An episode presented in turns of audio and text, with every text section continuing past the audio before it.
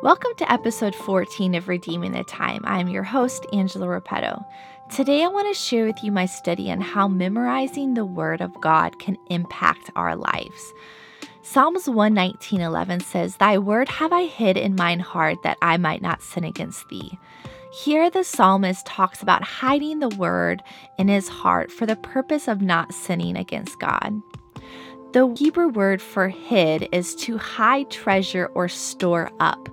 I love this word treasure because it declares something that is so profoundly true that the Word of God is a precious treasure that we have been given to carry and share with the world.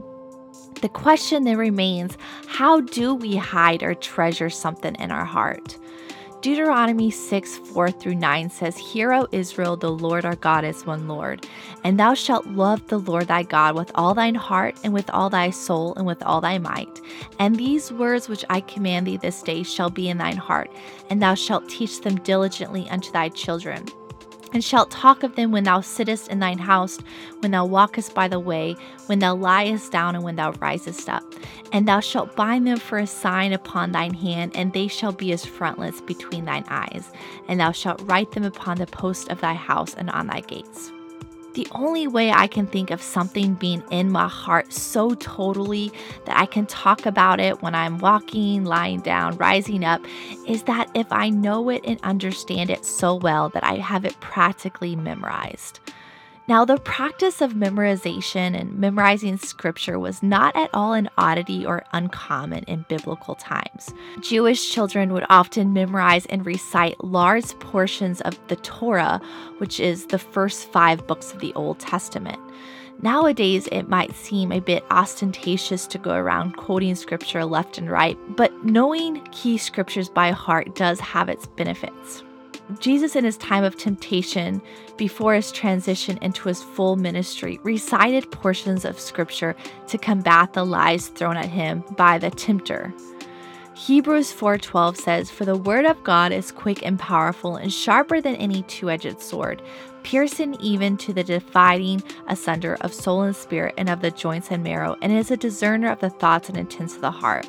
Not only can we use the Word of God to help us not sin, but we can also use it to combat lies spoken to us in, by this world and discern our own intents of our own heart, which the Bible says is deceitful and desperately wicked. Who can know it? Jeremiah 17 9.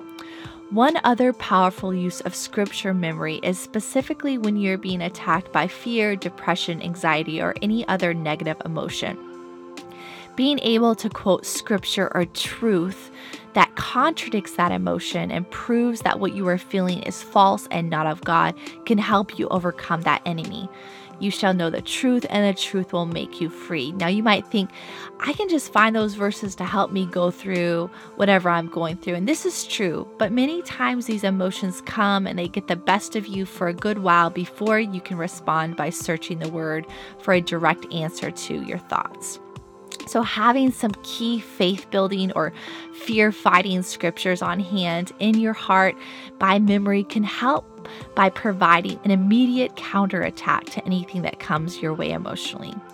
I believe hiding the word in our hearts is more than just memorization and repetition, but truly understanding and treasuring the words of God for future personal and social use. It's knowing how to make life decisions because His Word is speaking into all of your areas of your life. It's recognizing godly voices because they match up to the principles that you have read and you know are in Scripture. And it's discerning sin and its path so that we can avoid it and warn others.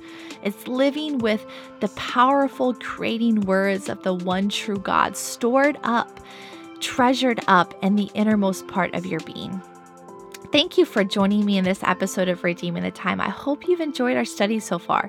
If you would like to hear how you can put this principle into practice, tune into this week's bonus episode for an action plan on how to apply what we have learned. And as always, God bless.